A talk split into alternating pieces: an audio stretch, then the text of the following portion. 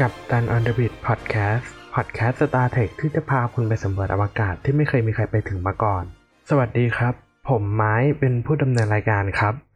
และแล้วในที่สุดรายการ Captain on the Bridge ของเราก็กลับมาอีกครั้งนะครับตื่นเต้นมาก รายการเราหายไปนานมากๆ คือตอนล่าสุดของรายการเราคือตอนที่ 7 ที่เราจะพูดถึง Vulcan และ Romulan ซึ่งตอนที่ 7 เราอัปโหลดรายการไว้คือ อ่า17มีนาคม ตอนนี้คืออะไรนะ9มิถุนายนกี่เดือนละ เกือบเกือบจะสามเดือนอะคือคือความตั้งใจของเราตอนแรกเราอยากให้รายการนี้มันเป็นรายการออกรายสัปดาห์ด้วยซ้ำแต่สุดท้ายมันก็ไม่ไหวจริงๆอะคือเราไม่สามารถที่จะทำประเด็นใหญ่ๆ แล้วก็ข้อมูลเยอะๆ มาอัดอ่าเป็นแบบรายสัปดาห์ได้ ไอช่วงที่หายไปประมาณเกือบเกือบสามเดือนเนี่ยก็คืออัปเดตหน่อยละกันคือเรางานเยอะมากจริง ๆ ถ้าใครได้เห็นทวิตเตอร์ส่วนตัวเราหรือว่าอ่ทวิตเตอร์ของรายการก็ได้เราจะมีการพูดถึงเรื่องงานอยู่เรื่อยๆ คือคืออ่าช่วงประมาณมีนา มันก็มีโควิดเข้ามาเยอะเนาะแล้วก็จะมีการ work from home แล้วก็เมษาก็ work from home กันตลอด ซึ่งตอนช่วงนั้นอะ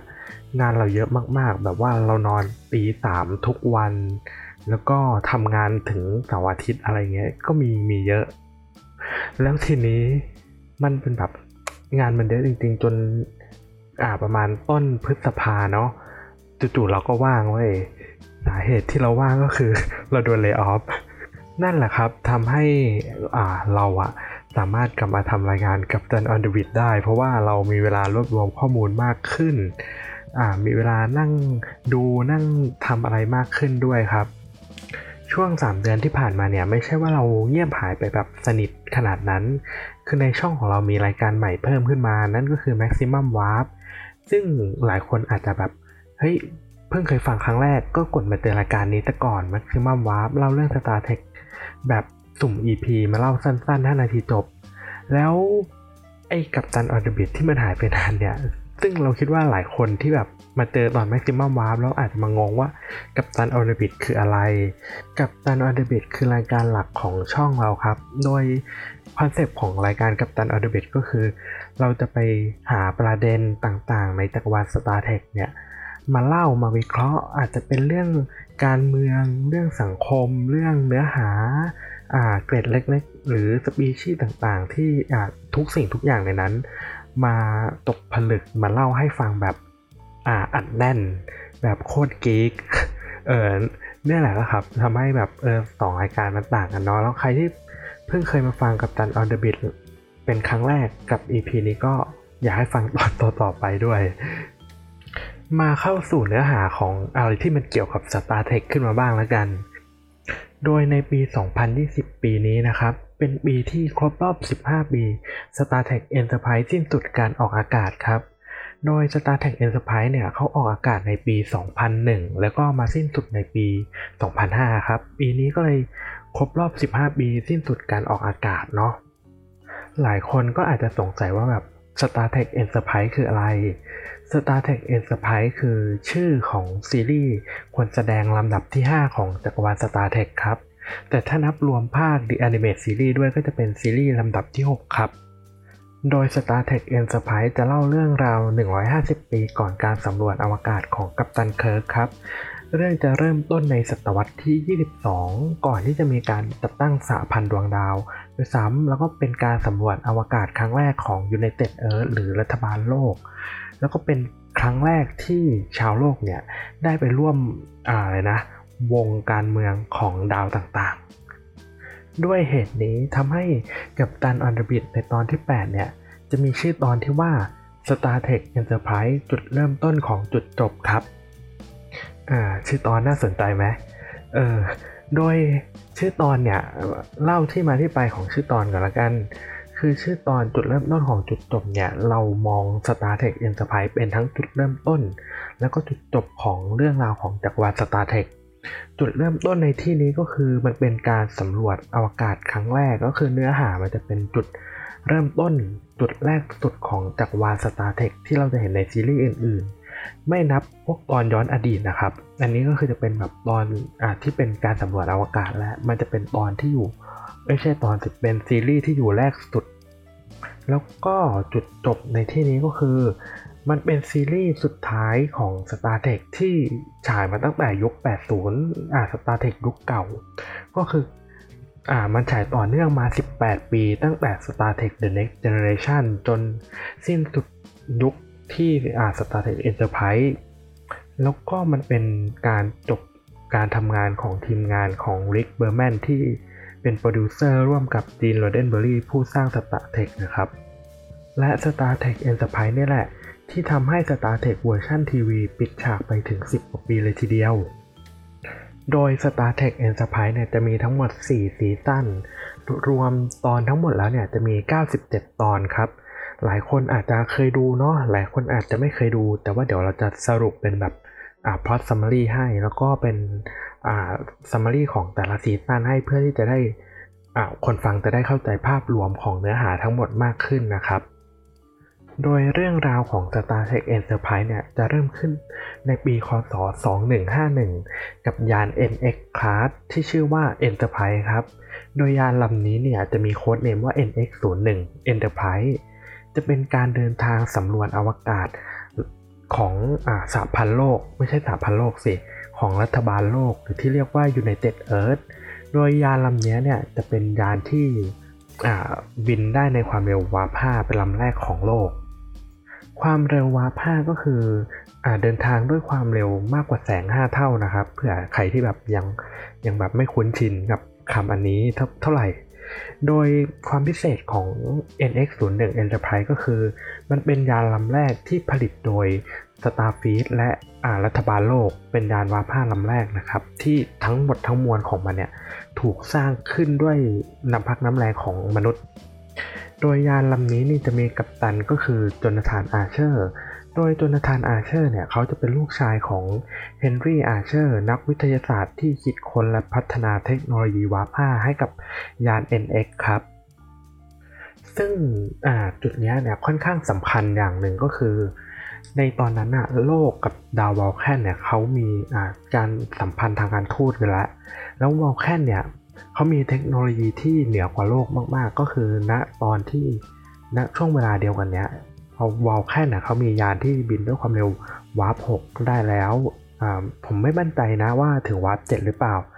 แต่นั่นแหละ การที่มนุษย์อยากจะทำยาน warp 5ขึ้นมาเอง โดยไม่พึ่ง Vulcan อะถือว่าเป็นความทะเยอทะยานอย่างหนึ่ง เพราะว่า Vulcan มองว่ามนุษย์ยังไม่มีความพร้อมที่จะเดินทางด้วยความเร็ว warp 5นะครับ เพราะว่ายังไงเดีย ถนนลูกรังยังไม่หมดไม่ใช่ เพราะเขาให้เหตุผลว่ามนุษย์ยังไม่พร้อมสักเท่าไหร่ที่จะต้องออกไปเผชิญอวกาศแบบ deep space โดยตัวละครหลักของ Star Trek Enterprise นะครับ ก็จะมีกัปตัน Jonathan Archer แล้วก็สมาชิกที่เป็นชาวโลกก็คือ Charles Tucker ที่ 3 ที่จะมีชื่อเล่นว่าทริป จะเป็นวิศวกรของยาน มี Hoshi Sato ที่จะเป็นเจ้าหน้าที่ฝ่ายสื่อสาร มี Travis Mayweather ที่จะเป็นนักบิน แล้วก็มี Malcolm Reed ที่จะเป็นเจ้าหน้าที่ฝ่ายยุทโธปกรณ์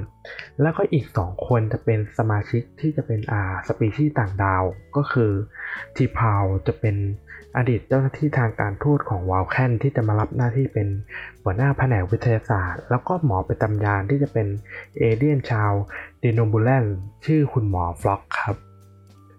นี่ก็เป็นการสรุปอัพพอตเรื่องของ Star Trek Enterprise นะครับ แล้วเดี๋ยวหลังจากนี้เราจะเป็นสรุปในเรื่องราย season อันนี้คือเตือนไว้ก่อนว่ามันอาจจะ spoil บางส่วนเนาะแล้วไม่เป็นแบบ spoil บางส่วนคือไม่ได้ hard spoil สำหรับเราเรามองว่ามันเป็น soft spoil แล้วด้วยความที่มันค่อนข้างเก่ามาแล้ว ก็ซีรีส์มันก็จบมา 15 ปีแล้วเนาะ เราก็เลยอาจจะเผลอตัวที่จะเล่าแบบเนื้อหาบางส่วนที่หลายคนอาจฟังเรารู้สึกว่ามันอาจจะเป็น hard spoil หรือเปล่า อันนี้ก็ต้องขอโทษไว้ด้วยสำหรับใครที่ฟัง แต่ว่าอันนี้ก็แนะนำว่าคนที่ไม่อยากแต่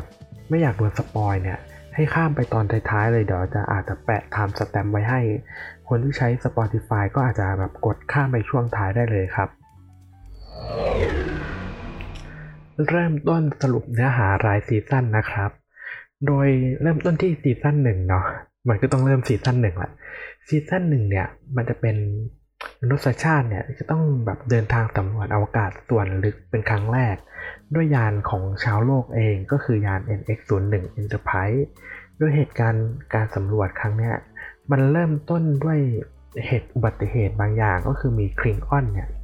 มาตกที่ดาวโลกแล้วทำให้ภารกิจแรก ของ NX01 ก็คืออาเชอร์จะต้องนำคลิงออนคนนี้กลับไปดาวโครนอสที่เป็นดาวบ้านเกิดของคลิงออนให้ได้ แต่ปัญหาก็คือคลิงออนและมนุษย์อะรู้จักกันแค่ผิวเผินทำให้มันมีความทุรักทุเลตั้งแต่แรกนะครับมันคือการสำรวจอวกาศครั้งแรกที่มนุษย์เป็นแบบ nobody แล้วก็คือไม่มีใครรู้จักมนุษย์เลย ทุกอย่างใหม่หมดมันก็คือมีความเต็มไปด้วยความทุรักทุเล โดยเพราะหลักของ อ่าซีซั่นหนึ่งเนี่ย มันจะเป็นเรื่องการไม่ลงรอยกันของ iconic species ของอ่าซีรีส์ Star Trek นั่นก็คือชาววอลแคนที่จะหลายคนอาจจะรู้รู้จักว่าวอลแคนมันนึกถึงโรติกมาก ๆ กับอีกสปีชีส์หนึ่งก็คือชาวแอนโดเรียนที่จะเป็นตัวสีฟ้าแล้วก็จะมีหนวดโผล่มาที่หน้าผากครับ โดยเราก็จะมารู้จักแง่มุมของสองสปีชีส์นี้มากขึ้นเนาะว่า สาเหตุที่พวกเขาทะเลาะกันคืออะไร สภาพสังคมการเมืองของทั้งสองสปีชีส์นี้คืออะไร โดยเราต้องไม่ลืมว่าอันนี้มันคือ 150 ปีก่อนภาค The Original Series เนาะหลายๆ อย่างมันจะไม่เหมือนเดิม ไม่เหมือนจากที่เราเคยดูในภาคอื่นๆ แล้วพล็อตอีกส่วนหนึ่งของซีซั่นหนึ่งก็คือ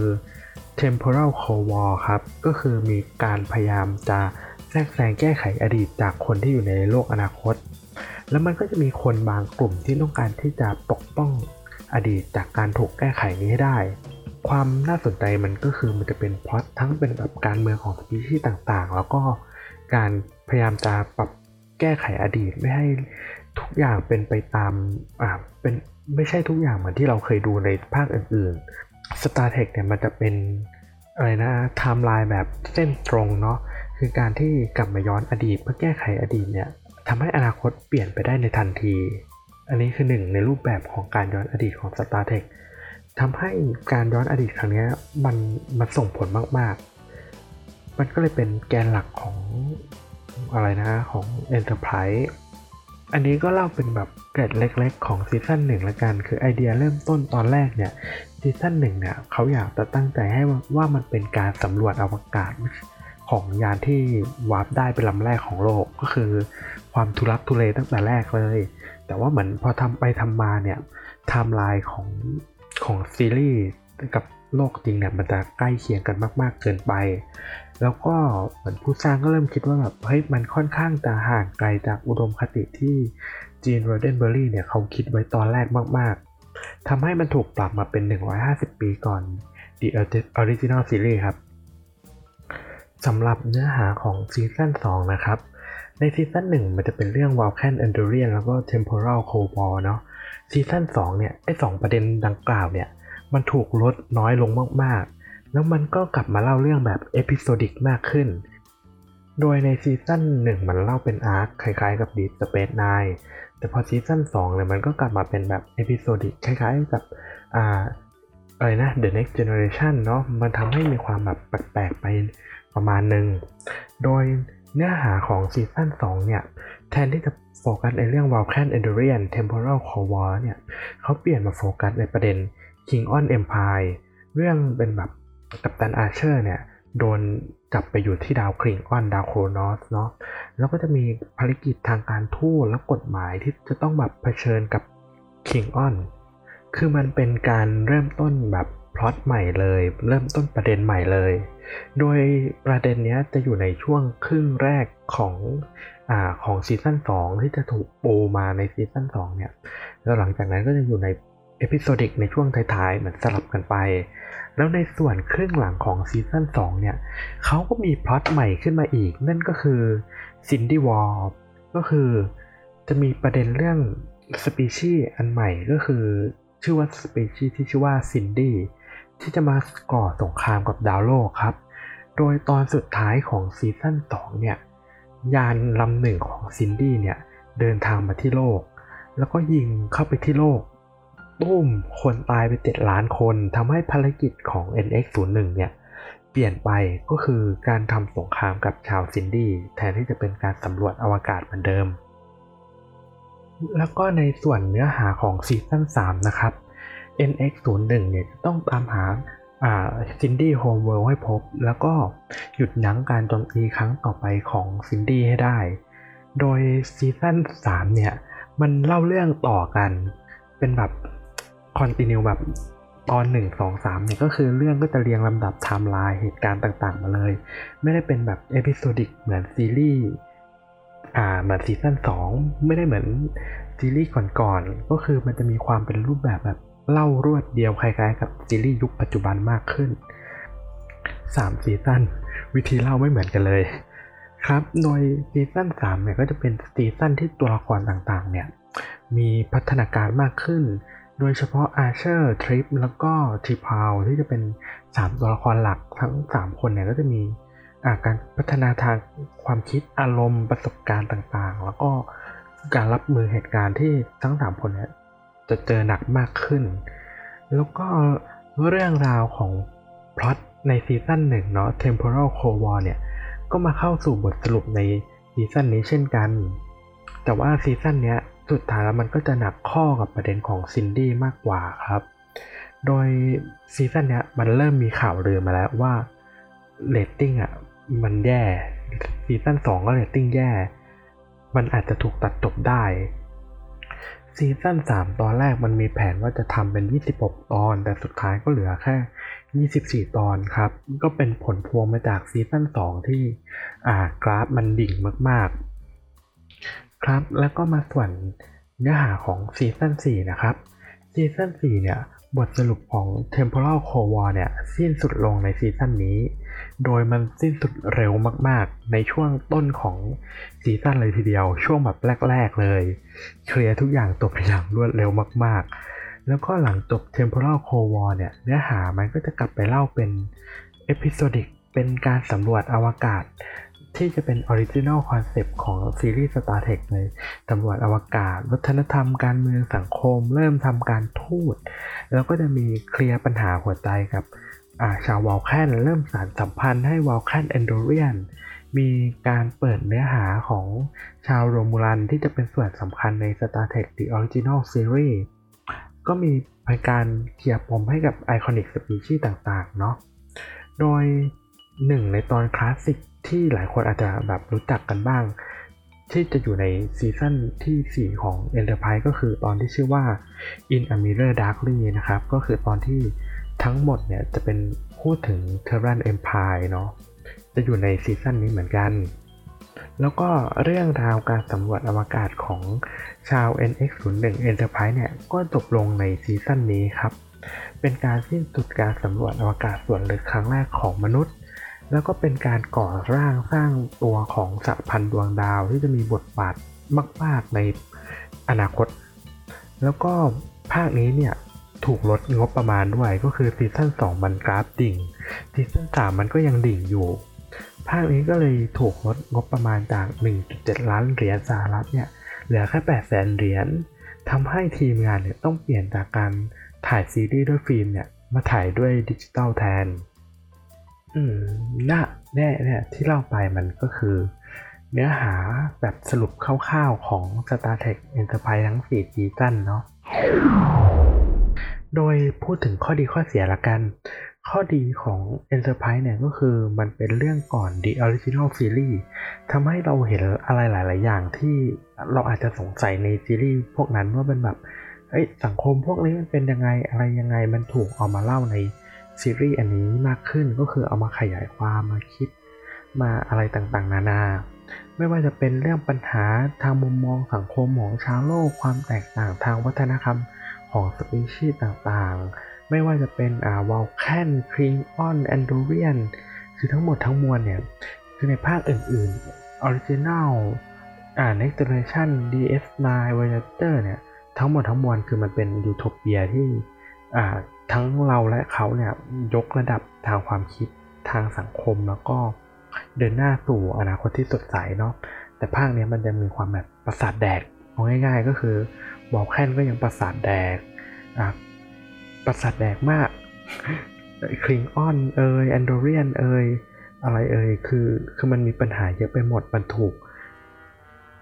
นำมาเล่าในภาคนี้ ซึ่งมันน่าสนใจสำหรับเรา การดีไซน์สังคมวัฒนธรรมของสปีชีส์ต่างๆ คือน่าสนใจมากๆ คือมันเป็นการมองย้อนกลับไปในอดีต แล้วก็สร้างเรื่องราวประวัติศาสตร์ให้กับสปีชีส์เหล่านั้น แล้วก็ ข้อดีอันหนึ่งแล้วมันก็เป็นข้อเสียด้วย ข้อดีคือมันเป็น less utopia คือ มันไม่คือยูโทเปียสักเท่าไหร่ ผิดจากคอนเซปต์ของ Star Trek ทั้งหมดทั้งมวลเลย ก็คือโลกเราเพิ่งพ้นสงครามครั้งใหญ่ ๆ มาทำให้มันไม่ได้มีปัญหาบางอย่างที่คาราคาซังอยู่ครับ แล้วก็ส่วนของข้อเสียเนาะก็อย่างไอข้อดี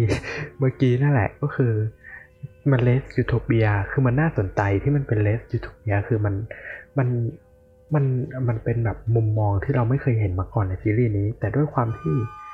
มันมันไม่ใช่ยูโทเปียแบบที่คุ้นเคยและเป็นคอนเซ็ปต์หลักมันคือ barrier อันหนึ่งที่ทำให้คนไม่ค่อยอินสักเท่าไหร่ ข้อเสียอีกอันนึงคือบทห่วย บทมันมีส่วนอาร์คที่ดีอยู่เหมือนกัน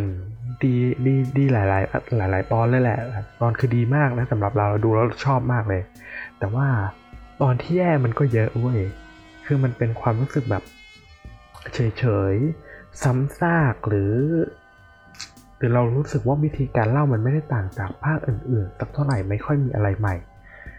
มันก็เลยมีความรู้สึกสเปะสปะทำให้อาจจะดูไม่อินสักเท่าไหร่ แต่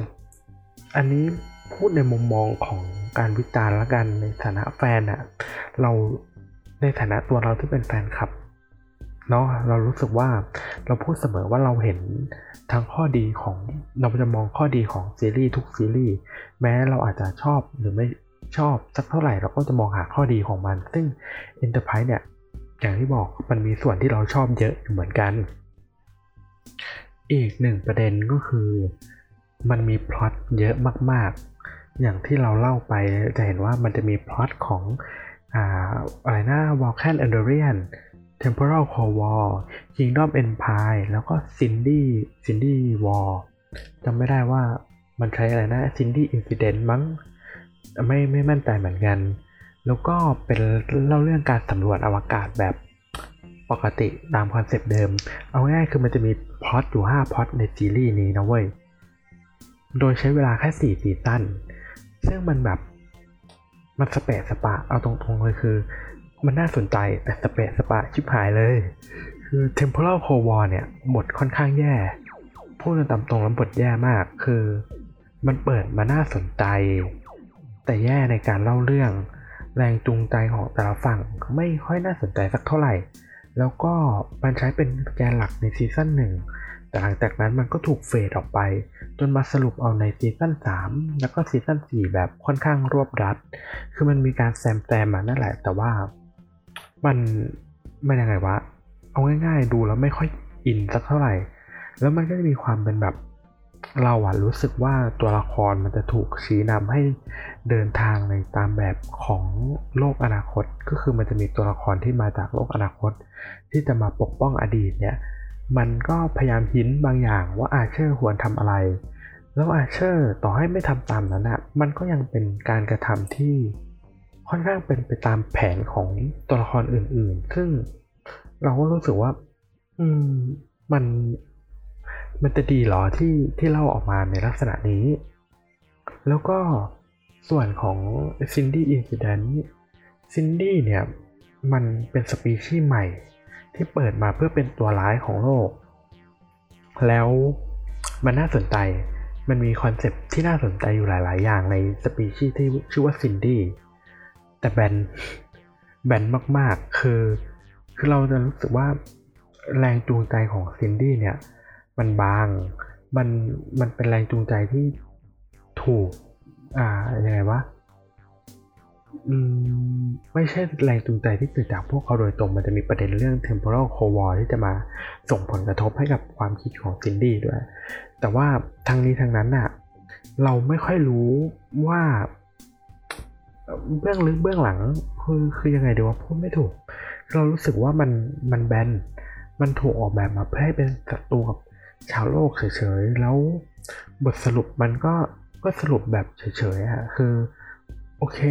สตาร์เทคมันไม่ใช่เรื่องสงครามเนาะมันก็จะต้องหาทางลงที่จะทำให้ไม่เกิดสงครามให้ได้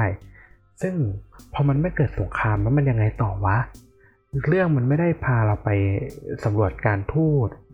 อ่าหรือสร้างสัมพันธ์กับจินดี้อะมันมันจบสงครามแล้วมันก็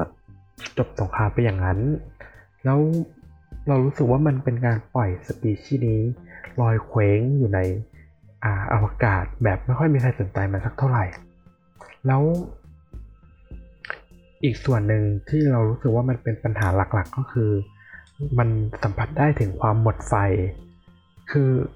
อ่าโปรดิวเซอร์ของ Enterprise ก็คือ Rick Berman Rick Berman เนี่ยเขาท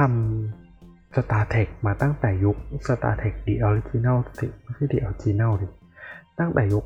Star Trek The Next Generation ก็คือทำมาตั้งแต่อ่าอยู่ กับจีโรเดนเบอรี่ตั้งแต่จีนยังไม่ตายอะ่ะ แล้วเขาก็ยังทำต่อมาเรื่อยๆ ก็คือ DS9 Voyager จนมาถึง Enterprise แล้วภาคเนี้ยจริงๆ แล้วมันมันเป็น Paramount Picture ไม่ใช่ทำไม่ใช่ Paramount Picture ดิมันคือ Paramount อ่าทีวีแล้วเขาอยากจะทำเพื่อสานต่อความนิยมจาก Voyager แล้วก็แฟรนไชส์ Star Trek เขามองว่ามันแข็งแรง แล้วทีนี้มันก็เลยถูก อ่ายังไงวะดึงมาให้ทำกึ่งกึ่งแบบทำหน่อยอ้อนบอลให้ทำแล้วทีนี้มันไม่ได้ความคิดแรกสุดมันไม่ได้รู้สึกว่ามีพอดหรือไอเดียในหัวมากมายขนาดนั้น แล้วมันก็เลยเอามาทำแล้วหลายๆอย่างเรารู้สึกว่ามันยังคิดมาไม่ดีพอ อันนี้ก็จะเป็นข้อดีและข้อเสียของซีรีส์ Star Trek Enterprise สำหรับเรานะครับ หลายๆคนอาจจะมองว่ามันเป็นข้อดีก็ได้นะ ถ้าเราไปดู ถึงเราจะบอกข้อเสียเยอะแต่เราดูแล้วเราชอบนะ อันนี้พูดตรงๆเราชอบ ชอบแบบชอบเออมีส่วนที่เราชอบเยอะเหมือนกัน เราดูสนุกแหละ เราเปิดให้เราเปิดดูกับที่บ้านเราอะเขาก็ดูเอ็นจอยนะ เราก็ก็ก็โอเค อันนั้นคือข้อดีข้อเสียของ Star Trek Enterprise ในมุมมองของเรานะครับ แต่ว่า มันค่อนข้างผิดคอนเซปต์นิดนึงเนาะถ้าเกิด Captain on the Bridge จะมาอ่าจัด Star Trek สักซีรีส์หนึ่งผ่านข้อดีข้อเสียส่วนตัว เรารู้สึกว่าคอนเซปต์ของรายการเราเนี่ย มันคือการสร้างอ่า inspiration ในการดู Star Trek ทำให้เรามองหาจุดน่าสนใจของ Star Trek ซีซั่นนี้แล้วเราอยากจะชวนคนให้มาดูผ่านมุมมองอันนั้นกัน โดยความพิเศษของ Star Trek ซีรีส์นี้ก็คือ มันไม่ใช่มุมมองมนุษย์เป็นศูนย์กลางของซีรีส์ครับ เฮ้ย น่าสนใจเปล่า คือหลายคนที่ดู Star Trek เนาะอาจจะดูสักซีรีส์หนึ่งไม่ออริจินัลก็ Next Gen หรือ DS9 หรือ Voyager หรือใครที่ดูมาทั้งหมดทั้งมวลแล้วเนี่ย สิ่งหนึ่งที่ทุกคนน่าจะสัมผัสได้ก็คือ มันจะเป็นการเล่าเรื่องผ่านมุมมองของสหพันธ์สหพันธ์ในที่นี้ดันเป็นตัวเอกเป็นชาวโลก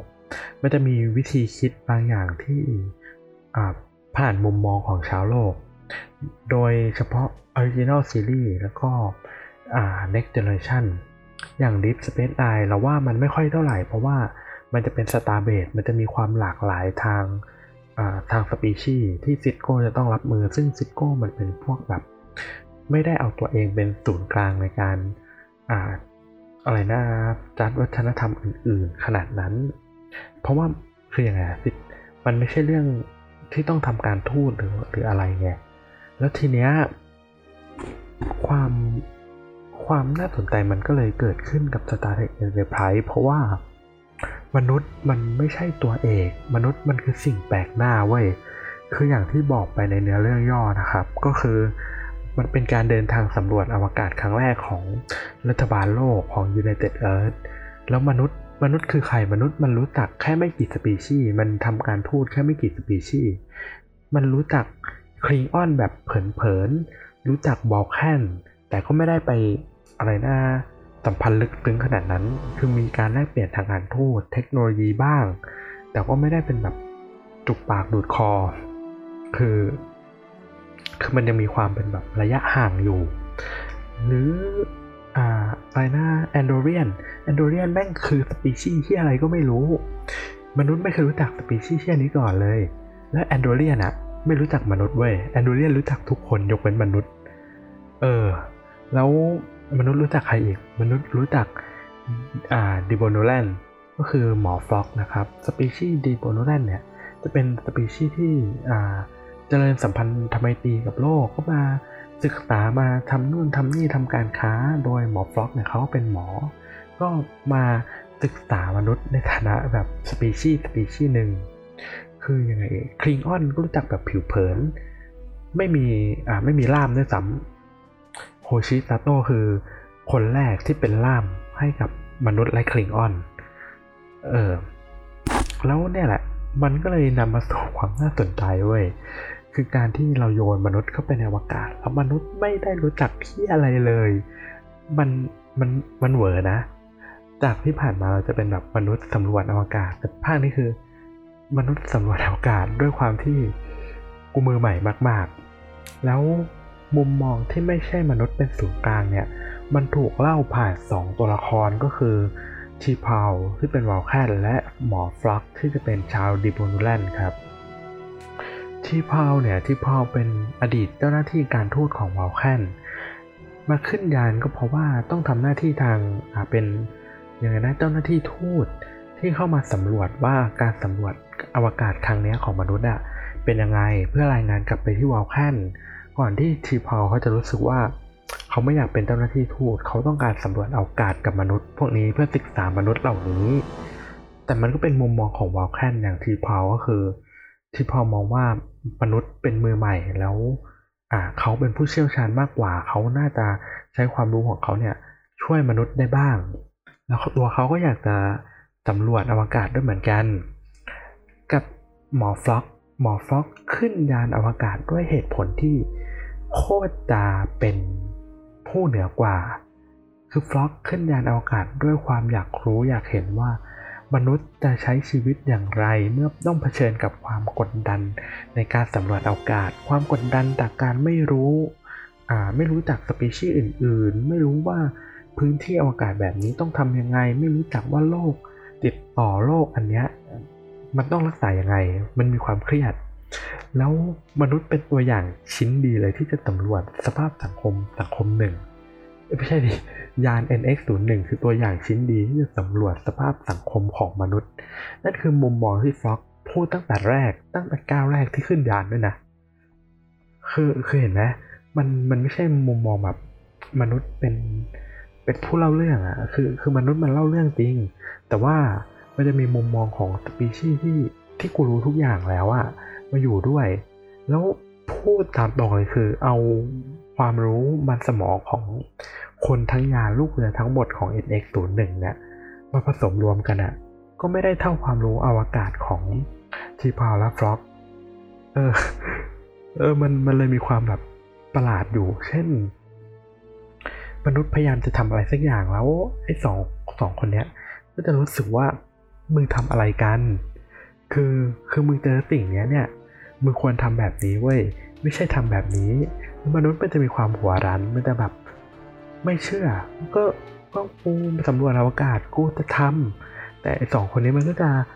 บอกว่าเฮ้ยการทำแบบนี้มันจะดีกว่าไหมหรืออะไรยังไง มันก็เลยน่าสนใจนะ อะไรที่ปกติธรรมดามากๆในอวกาศเนี่ยสำหรับมนุษย์มันคือเรื่องที่โคตรจะเป็นเรื่องใหม่ แล้วเราจะเห็น reaction ของอ่า T'Pol และ Phlox เนี่ยที่จะมองว่าแบบตื่นเต้นอะไรกันทำไมมึงไม่เข้าใจสิ่งนี้ อย่างประเด็นหนึ่งที่มนุษย์ไม่เข้าใจเลยก็คืออชาวดีโบนูแลนของหมอฟ็อกเนี่ยเป็นสังคมแบบโพลีอะมอรีก็คืออสังคมที่มีคนรักได้หลายคน เป็นมาตรฐานของสังคมอันนั้นเลยนะ ก็คือทั้งทั้งดาวเนี่ยอ่าฟล็อกหมอฟล็อกจะมีภรรยาสามคน แล้วภรรยาทั้งสามคนเนี่ยก็มีสามีอีกคนละสามคน ก็คือสังคมมันจะเป็นแบบนี้ไปเรื่อยๆ แล้วเมื่อไอทริปหรืออ่า Tucker อะมันมันเจอเคสเนี่ยมันก็แบบไอ้เชี่ยเช่นนี้คืออะไรกันวะ เพราะว่าหมอ Phlox เนี่ย happy กับการที่ภรรยาของตัวเองเนี่ยมาจีบ Tucker แล้ว Tucker มันก็แบบเฮ้ยหมอ นั่นคือเมียหมอนะเว้ยทำไมเมียหมอมาติดผมหมอไม่รู้สึกอะไรหรอ สิ่งที่ได้คำตอบมาก็คือเฮ้ยไม่เห็นเป็นไรเลย คุณเป็นคนดี ผมแฮปปี้ ภรรยาผมชอบคุณอ่าซึ่งผมรู้จักคุณไงคุณเป็นคนดีมาก มันมันไม่มีอะไรเสียหายเลย ที่แบบภรรยาผมจะชอบคุณ แล้วเราจะมีครอบครัวใหญ่ขึ้น ไม่ไม่ใช่เรื่องดีหรอ ซึ่งทักเคอร์แม่งก็แบบ เช่นนี่นี่คืออะไรกันวะ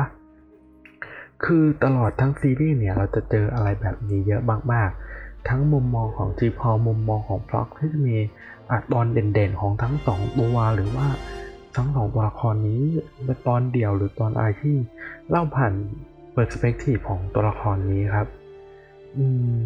อย่างมันจะมีบางตอนที่จะเป็นสองตัวละครเนี้ยมานั่งกินข้าวด้วยกันแล้วก็ปรับทุกเรื่องการใช้ชีวิตกับสังคมมนุษย์ที่อยู่ในยาน ความเครียดที่พวกเขาต้องเจอหรือว่าทำไมพวกมนุษย์เนี่ยมันมันมองโลกแบบนี้วะมองอวกาศแบบนี้ แล้วแบบไม่มีอีโก้ คือนอกจากไม่รู้แล้วยังจะมีอีโก้ไม่เชื่อคนที่รู้อีก คือมันมีอะไรแบบนี้ เยอะ แล้วมันไม่ใช่แค่มุมมองจากอ่าทีพาวแล้วก็ฟล็อกนะ มันจะเป็นมุมมองผ่านอ่าสปีชีส์อื่น ๆ อีกเยอะมาก ๆ ที่จะมองชาวโลกออกมาแบบอะไรของมึง เช่น เช่นอะไรดีนะอ่าแอนโดเรียนแอนโดเรียนไม่เข้าใจว่าทำไมต้องพูดดี ๆ กัน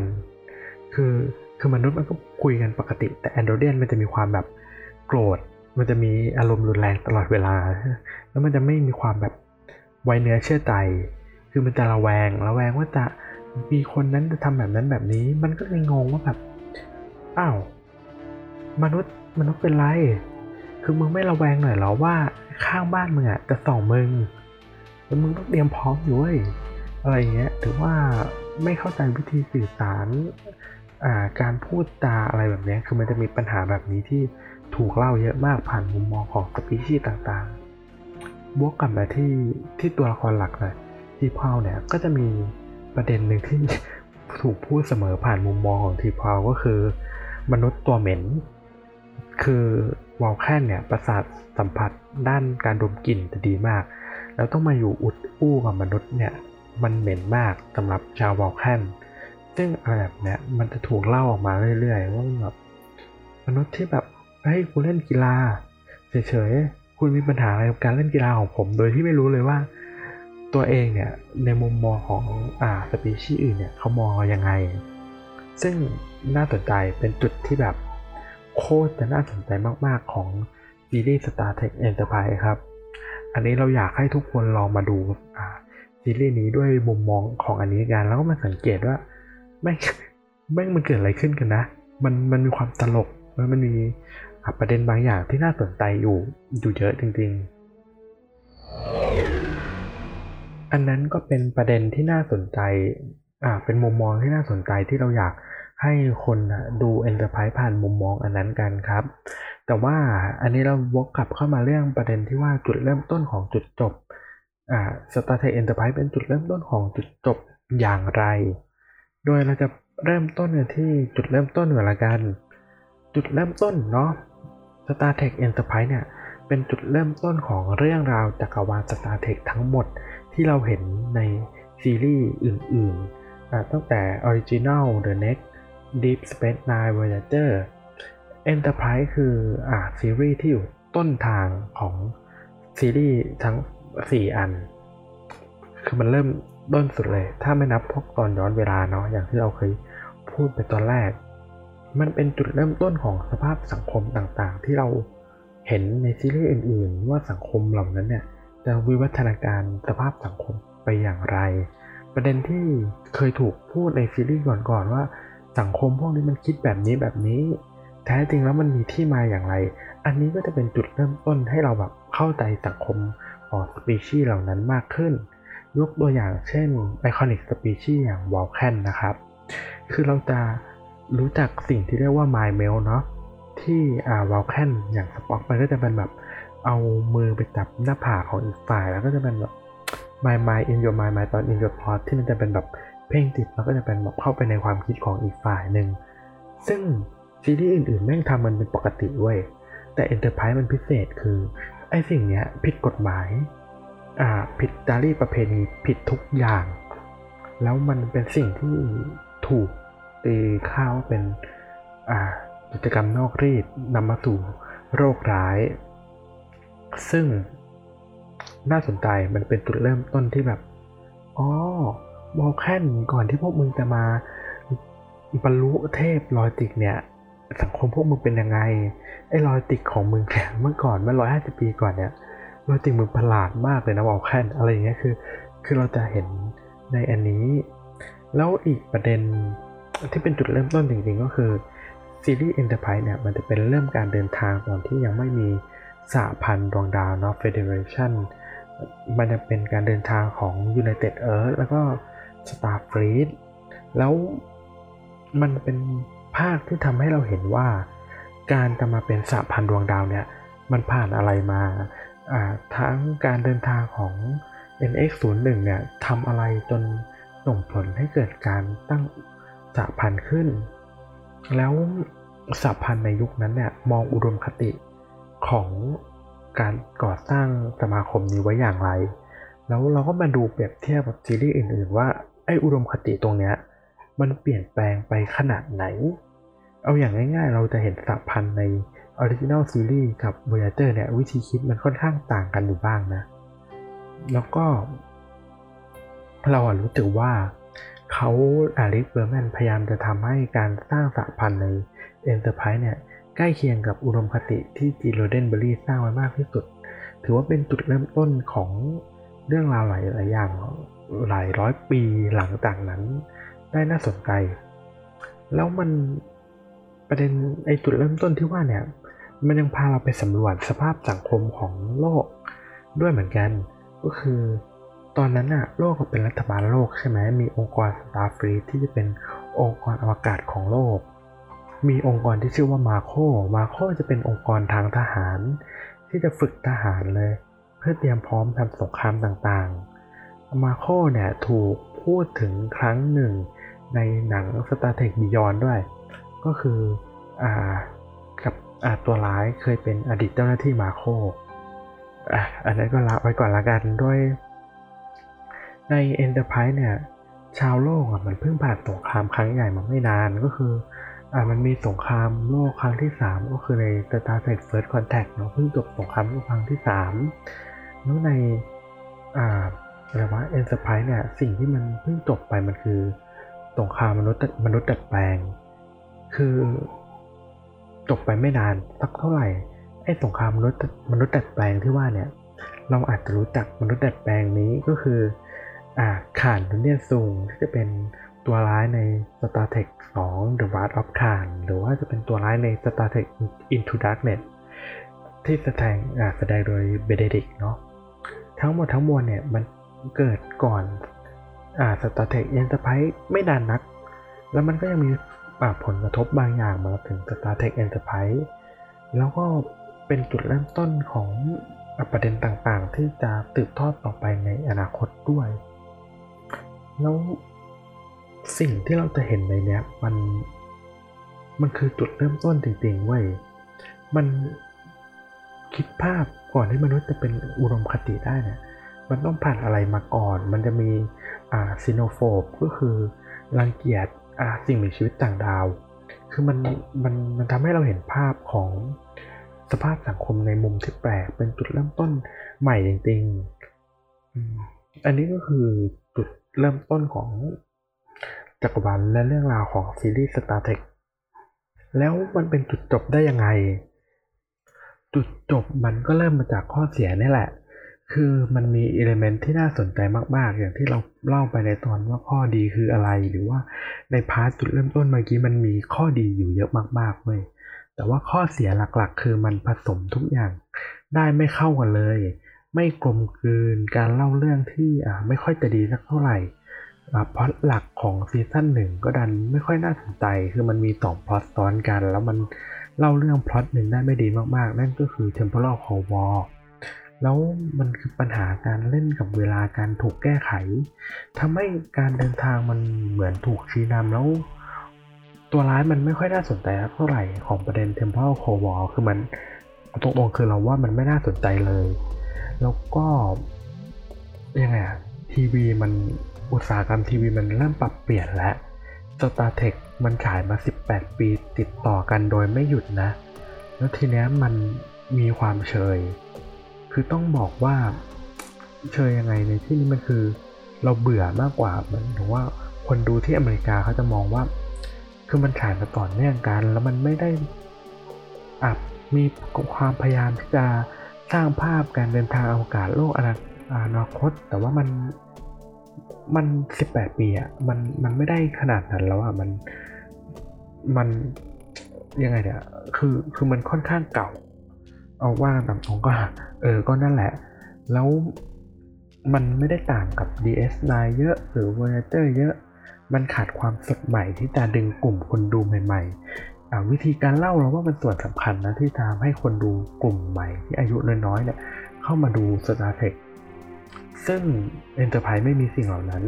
กลุ่มคนดู Enterprise คือกลุ่มเดิมที่อยู่มาตั้งแต่ The, uh, The Next Generation ถ้าคนดูมันไม่หนีไปตอน Deep Space Nine นะ ก็คือ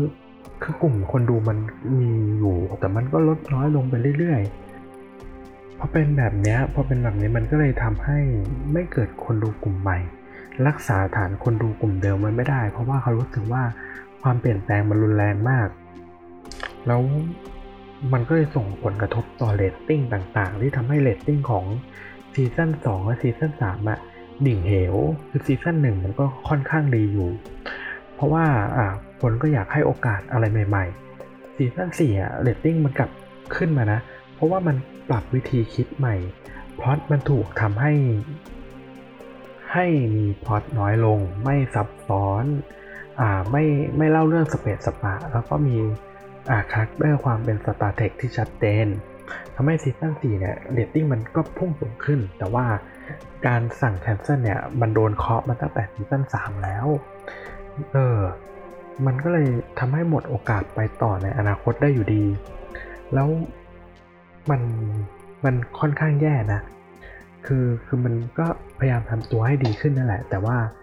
มันก็ก็สายไปเสียแล้ว แถมสิ่งที่แย่ที่สุดเลยนะสำหรับ Star Trek Enterprise ก็คือ ตอนสุดท้ายของซีรีส์ก็คือตอนจบของซีซั่นที่4นะครับ โดยตอนจบของซีซั่นที่4เนี่ยมันคือตอนที่จะต้องปิดเรื่องราวการเดินทางของสมาชิกยาน NX01 Enterprise แต่ความเฮี้ยพูดเลยว่าเฮี้ยเราจะไม่เซนเซอร์ด้วย ความเฮี้ยของมันคือ มันไม่ได้เล่าเรื่องราวของชาว NX01 บนยาน NX01 Enterprise เว้ย แม่งเสือกไปเล่าเรื่องยานา USS Enterprise D ในภาค The The Next Generation ไอ้เหี้ยความชิบหายเกิดตรงนี้ คือในตอนจบของของอ่าตอนจบของ Enterprise เหตุการณ์ตามจริงของตอนนั้นอะเรื่องราวมันจะเกิดขึ้นในตอนช่วงระหว่างตอน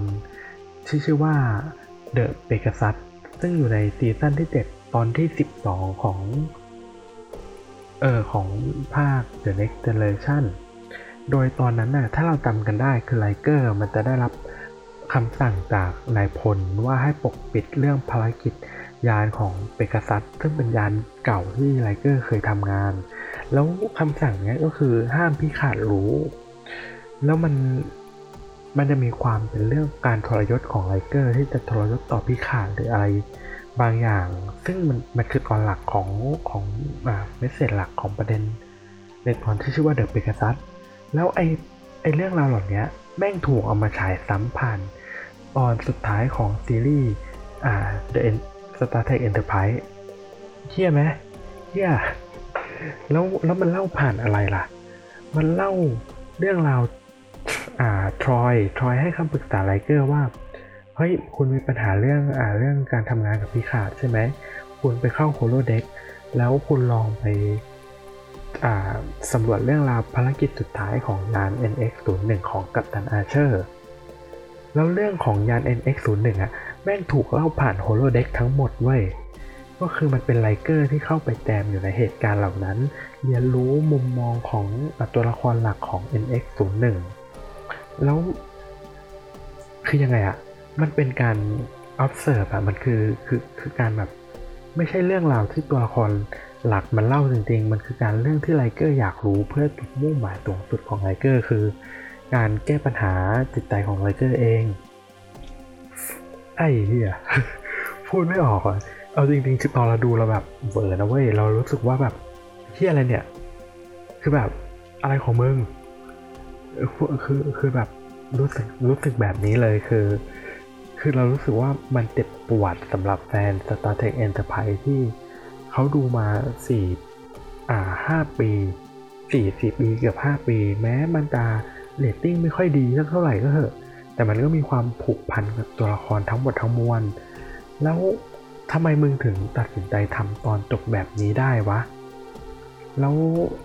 เสือกเสือกมีบทสรุปบางตัวละครที่ที่เฮี้ยด้วยนะ คือมันแย่เลย แล้ว คนดูมันจะรู้สึกยังไงวะในตอนสุดท้ายแล้วคือ ทั้งหมดเนี่ยถูกแย่งซีนผ่านตัวละครที่มาจากภาคที่ดีที่สุดอย่าง The Next Generation ตัวละครที่ทุกคนรักมากที่สุดอย่างอ่าทรอยไลเกอร์แล้วประเด็นหลักของเรื่องอะแม่งเสือกเป็นเรื่องของไดเกอร์ด้วยซ้ำไม่ใช่เรื่องของ NX01 คือคือเฮียเฮียจริงๆ แล้วมันมันจะไม่มี สิ่งที่แย่อีกอย่างนึงคือมันไม่มีภาพรวมของตัวละครทั้งหมด คือมันไม่มีซีนที่รวมตัวละครของ NX01 เข้าด้วยกัน คือคือทุกอย่างมันตัดกระจาย เป็นการปิดฉากซีรีส์ที่เยี่ยแบบซบพูดตรงๆ แล้ว คือ คืออ่า มันก็มีประเด็นทางผู้สร้างนั่นแหละ เราจำไม่ได้ว่าว่า ว่าเป็นใครนะ เราไม่ไม่รู้ว่าเป็นริกหรือว่าเป็นใครสักคนที่เขียนบทหรือหรือหรือทีมงานทีมงานสำคัญที่เกี่ยวกับส่วนในเรื่องของตอนนี้เนี่ยแหละออกมาพูดว่าเขารู้สึกผิด เขารู้สึกผิดกับตอนนี้มาก คือตอนที่เขาคิดพล็อตอะเขารู้สึกว่าไอสัตว์พล็อตแม่งโคตรเจ๋งคือกูเล่าทุกอย่างผ่าน holodeck เว้ยแล้วคนดูจะต้องตื่นเต้นแน่เลยว่ามันแบบ holodeck แม่งอ๋อแม่งว้าวสัตว์ การเล่าเรื่องผ่าน holodeck แต่ความเหี้ยคือ มันเป็นตอนจบของซีรีส์ซีรีส์หนึ่งซึ่งเขามาคิดได้ตอนที่มันทำไปแล้วอะแล้วมันมันมันความรู้สึกว่ากูทำอะไรลงไปวะ คือเขารู้สึกผิดกับนักแสดงรู้สึกผิดกับตัวละครรู้สึกผิดกับ ทั้งคนดูด้วย คือคือทีมงานทั้งหมดเนี่ยที่เขียนบทรู้สึกว่ามันเป็นการย่ำยี ความผูกพันที่มีต่อซีรีส์แล้วมันทำให้ประเด็นมันถูกดึงไปที่ที่เรื่องเก่าๆ แล้วมันไม่ได้การดึงทรอยกับไนเกอร์กลับมาเนี่ย มันไม่ได้ช่วยให้ชีวิตของ Star Trek Enterprise เนี่ย ไปต่อได้ คือซีรีส์มันถูกบังคับให้จบอยู่แล้ว คือเอามามันก็แค่กระแสที่ฉาบฉวย กูเอามาทำไมวะ เออ คือเขาก็คิดแบบนี้ได้นะ แต่คือมันมันสายไปแล้วอะ มันมันทำอะไรมากไม่ได้จริง ๆ แล้วมันเป็นการทำร้าย Enterprise อย่างสุดๆ แล้วทั้งหมดทั้งมวลเนี่ย ทั้งปัญหาอ่าความเก่าซ้ำซากกลุ่มคนดูลดลงพอตที่สับสน หรืออทีมงานเริ่มหมดไฟ ทั้งหมดทั้งมวลเนี่ยมันถูกนำมาสู่บทสรุปที่ว่าตัดจบ ยิ่งมีการปิดท้ายซีรีส์ที่เฮี้ยบัดซบ ทำให้ Star Trek เนี่ยครับ Star Trek TV เนี่ยถูกฝังอยู่ในนั้นไปตลอดการ เป็นการปิดฉากซีรีส์ Star Trek ที่ทำมาต่อเนื่อง 18 ปี ตั้งแต่ยุคอะ8ปลาย 80 จน 90 จน 2000 ซีรีส์มันสิ้นสุดลงตรงนั้นแล้ว เป็นการปิดฉากที่ไม่สวยหรูเลย ไม่ได้ยิ่งใหญ่เลย มันแย่มากๆครับ แล้วมันก็เลยนำไปสู่จุดจบของซีรีส์ Star Trek Version TV ที่เราจะไม่เห็นทีวีอะไรที่เป็น Star Trek ออกมาเลย จนโปรเจกต์ Paramount ที่เป็น Paramount Pictures เนี่ยเขาก็นำ Star Trek กลับมาเล่าในปี 2009 ผ่านผลงานของ JJ แต่ว่ามันก็เป็นการเริ่มเรื่องของไทม์ไลน์ใหม่เป็น alternate reality เนาะ ในส่วนฝั่ง Canon เนี่ยที่เป็นไทม์ไลน์ของอ่าทีวีซีรีส์เนี่ย มันก็ถูกฝังลืมไปอยู่อย่างนั้น จนกระทั่ง Alex Kurtzman เนี่ยเขาไม่ได้ทำอ่า Star Trek ที่เป็นหนังโรงกับ JJ แล้วเขาออกมาเป็นทีมงานของ CBS All Access ที่จะเป็นผู้ถือลิขสิทธิ์ของ Star Trek TV ทั้งหมดแทนแทนพาราเมลอเล็กก็เลยไปขุดโปรเจกต์ Star Trek เนี่ย ขึ้นมาทำในปี 2007 เราก็เลยได้เห็น Star Trek Discovery ฉายผ่าน Netflix ครับ แล้วมันคือยังไง มันตื้นอันคือทั้งหมดทั้งมวลคือมันถูกฝังลืม หลังจากที่จบมาแย่มาก Star Trek Discovery ผุดขึ้นมาด้วยรูปโฉมที่ใหม่หมดล้ำสมัย ทันสมัย ดึงแฟนกลุ่มใหม่โดยเฉพาะ โดยที่แฟนกลุ่มเก่าอะยังไงมันก็ต้องดูอยู่แล้วแหละ คุณชอบไม่ชอบไม่รู้ แต่อเล็กเขาสร้าง Discovery ขึ้นมาเพื่อให้มีแฟนกลุ่มใหม่มาผูกพันกับซีรีส์ Star Trek ครับ แล้วมัน Discovery เนี่ย มันก็เลยเป็นจุดเปลี่ยนที่ทำให้ Star Trek กลับมาบูมอีกครั้ง มีโปรเจกต์ทีวีมากขึ้น มีพื้นที่ใน Comic-Con ที่ใหญ่โตขึ้น งานของ Star Trek ต่างๆ เนี่ยก็มีมากขึ้นครับ ถือว่าเป็น เป็นการเริ่มศักราชใหม่ของ Star Trek เลยทีเดียวทำให้ผมมาก็เลยแบ่งแบ่งคร่าวๆแล้วกันว่า Star Trek ยุคอ่า original ก็คืออ่าเซตซีรีส์อันแรกที่เป็น Original Series Animated Series แล้วก็เป็นภาพยนตร์หลาย ๆ ภาคของสมาชิกยาน USS Enterprise ที่นำโดย Kirk แล้วหลังจากนั้นก็จะเป็นยุคทองแล้วกันก็คือ The Next Generation Deep Space Nine Voyager แล้วก็มาถึง ยุคล่มสลายก็คือ Enterprise ก่อนที่จะมาเป็นแบบยุคเกิดใหม่ ก็คือยุคนี้นะครับที่จะมี Discovery Picard แล้วมีโปรเจกต์รออย่างอ่า Animate Series Lower Deck หรืออนิเมตในช่อง Mix หรืออ่า Section 31 แล้วก็ซีรีส์อีกที่ที่เขาพูดพูดออกมา นี่ก็เป็นเรื่องราวทั้งหมดของกัปตันอันเดอร์บีดใน episode ที่ชื่อว่า Star Trek Enterprise จุดเริ่มต้นของจุดจบครับ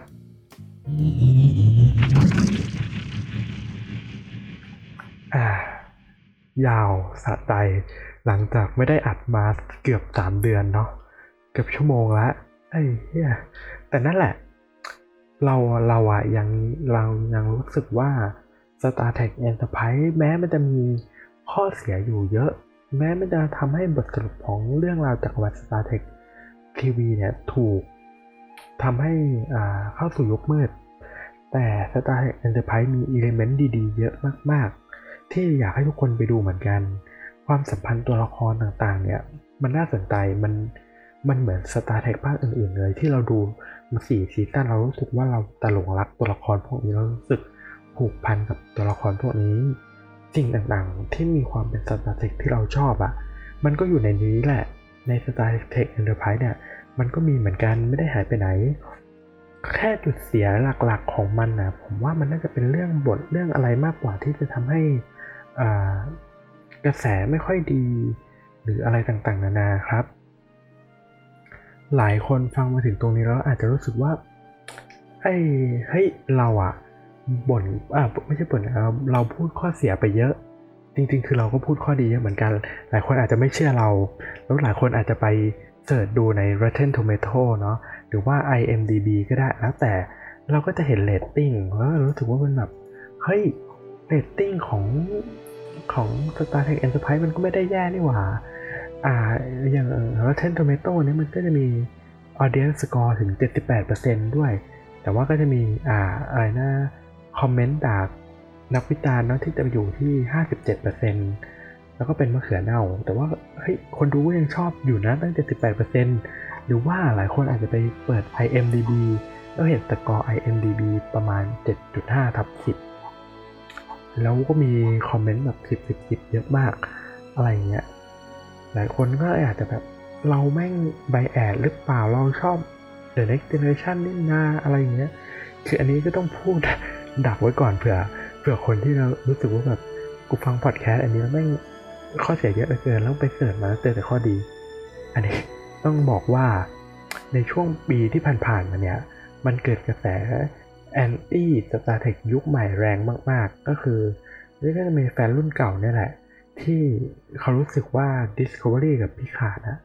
แม่งไม่ใช่ Star Trek เว้ย แล้วแม่งก็เลยไปกดคะแนนอ่า Star Trek Discovery กับพิขาดให้ต่ำลง แล้วไปกดบวกให้กับ Enterprise มากๆ ตึกตึกตึกทำกันเป็นขบวนการนะ อันนี้พูดจริงๆ แล้วคะแนนมันก็จะพุ่งอย่าง IMDB เราจะเห็นว่าสกอร์สิบเยอะมากในช่วงปีที่ผ่านๆมา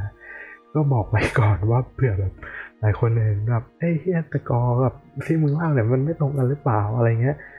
ลองมาดูความเห็นปีแก่ๆก็ได้เออนั่นแหละมัน อันนี้ก็พูดแบบตรงก็คือแฟนแฟนต่างชาติอย่างนั่นแหละ คือ คือเรารู้สึกว่า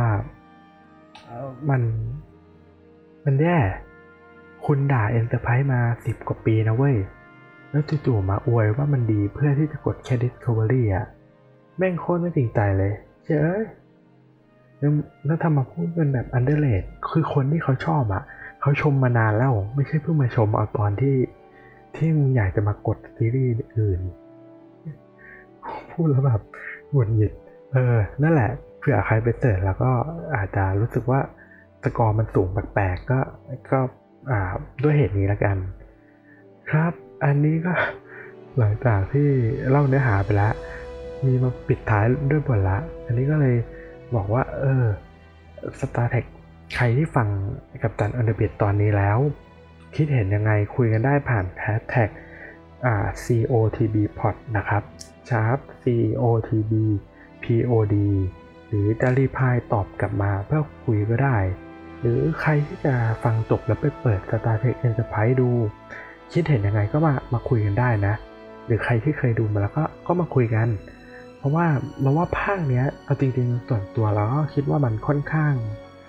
อ่า underrated ไม่ไม่ใช่ underrated ในฐานะที่ว่าเป็นซีรีส์ดีที่ถูก underrated นะ มันถูก underrated ในฐานะ Star Trek ที่มี potential ที่ดี คือคือคนไม่ค่อยมองกันว่ามันมีอะไรดีในในนั้นเยอะ อืม เราอยากให้ทุกคนได้มาสัมผัสกับ Star Trek Enterprise แล้วทุกคนก็อาจจะชอบ Star Trek ภาคนี้ไม่น้อยกว่าชอบ Star Trek ภาคอื่นๆครับ แล้วก็ขอจบ episode ที่ 8 ของกัปตันวันเดอร์บิดไว้เท่านี้ ขอให้ดู Star Trek ให้สนุกครับ